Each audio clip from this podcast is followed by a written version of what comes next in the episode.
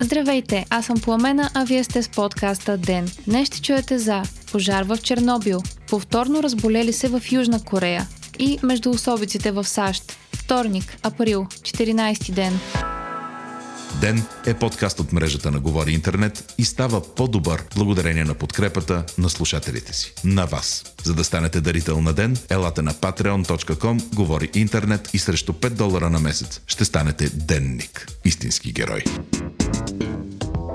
Случаите на COVID-19 в България са 695, като 581 от тях са активни, а 37 са на медицински персонал. В момента се извършва масово тестване на медицински персонал в Центъра за спешна медицинска помощ и половината персонал вече е тестван, заяви генерал Мотавчийски на редовния сутрешен брифинг днес. Излекуваните вече са 81 души, а починалите са 35. Работи се и за постепенно отваряне на болниците за планови операции и лечения. Стана ясно и че бизнесът в България ще бъде подкрепен чрез подпомагане с гаранции по кредити и микрокредити, обяви фондът на фондовете на пресконференция днес. Фондът на фондовете отговаря за управлението на средства от Европейския съюз по различни оперативни програми в България. Разработени са три инструмента за финансова помощ, като те са насочени към бизнеси, които имат трудности да запазят служителите си поради последиците от пандемията. Също така към малките бизнеси с кратка или никаква история и самонаетите.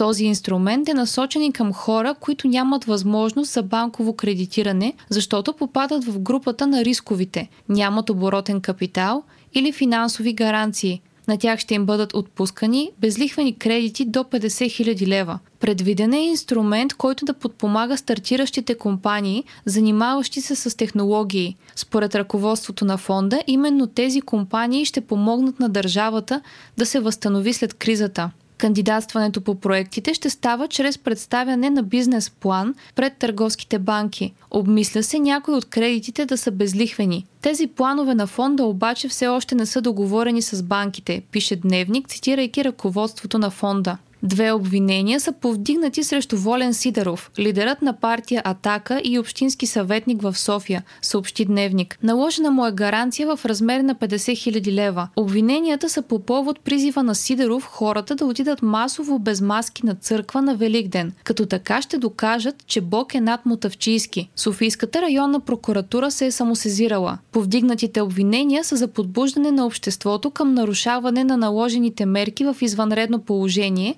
както и за възпрепятстване на орган на властта да изпълни служебните си задължения, а именно да му връчи призовка.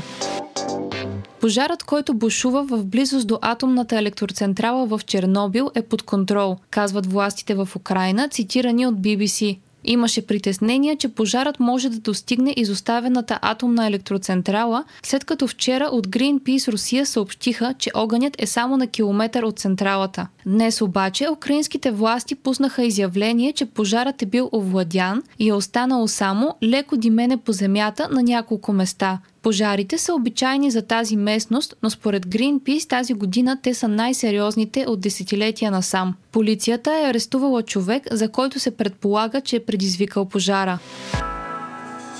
Южна Корея съобщава за нови случаи на вече излекувани пациенти с коронавирус, които при повторно тестване са дали положителна проба, пише Reuters. Поне 116 човека, които първоначално са били изчистени от коронавируса, са дали отново положителна проба. Все още се изследват причините за подновяването на болестта. Според директора на Центъра на контрол и превенция на инфекциозните заболявания в Корея, вирусът по-скоро е бил реактивиран, отколкото пациентите да са се заразили повторно. Според други експерти, причината за това може да е в дефектни тестове или остатъци от вируса все още да са се намирали в системата на пациентите, но те да не представляват опасност за приносителите или за останалите хора. В момента правителството в Южна Корея все още препоръчва хората да останат по домовете си, но вчера официални източници са заявили, че се очаква правителството скоро да отпусне мерките.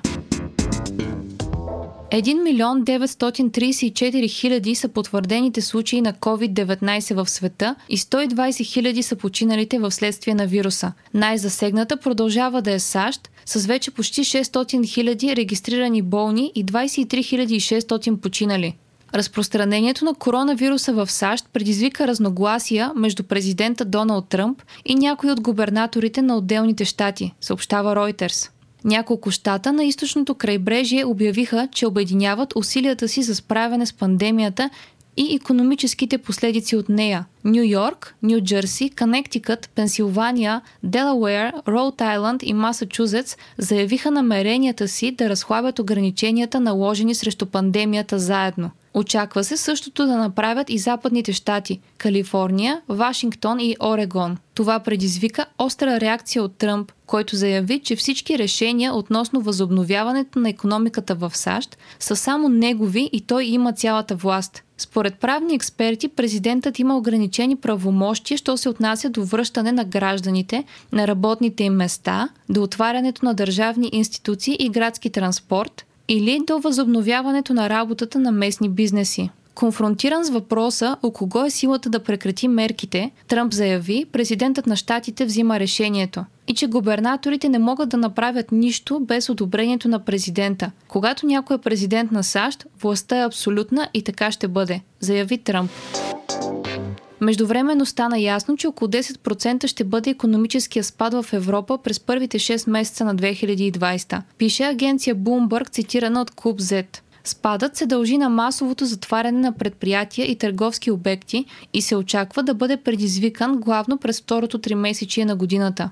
Прогнозата за тогава е брутният вътрешен продукт на континента да падне с 8,3% като се вземе предвид очакваното възстановяване през останалата половина от 2020, експертите отново предвиждат свиване на брутния вътрешен продукт на Европейския съюз с 5% за годината. Хиляди магазини отварят отново в Австрия днес, съобщи Reuters. Държавата става една от първите в Европа, която разхлабва противоепидемичните мерки. Канцлерът Себастиан Курц представи план за поетапно премахване на ограниченията. Днес ще отворят магазините с площ до 400 метра, както и тези за дома и градината, а от 1 май ще бъдат отворени търговските центрове, фризьорските салони и по-големите магазини. Последни ще са ресторантите и хотелите, които се очаква да възобновят работа от средата на следващия месец. Правителството все пак отправи предупреждение към гражданите, че опасността все още не е преминала и хората трябва да работят от вкъщи, ако имат тази възможност и да ограничават социалните си контакти. Полша също отхлабва ограниченията върху економиката си, съобщи здравния министр на страната, цитиран от Reuters. Очаква се това да стане от 19 април и първо да бъдат отменени рестрикциите върху магазините.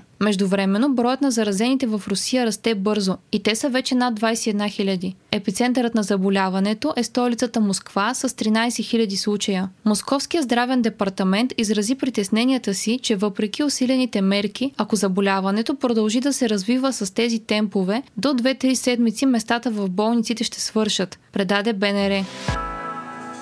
Вие слушахте подкаста Ден. Ден е част от мрежата на Говори Интернет. Водеща Пламена Крумова. Главен редактор Димитър Панайотов. Аудиомонтаж Антон Велев. Ако искате да не изпускате епизод на ден, не забравяйте да се абонирате в Spotify, Google Podcast или да ни оцените в Apple iTunes.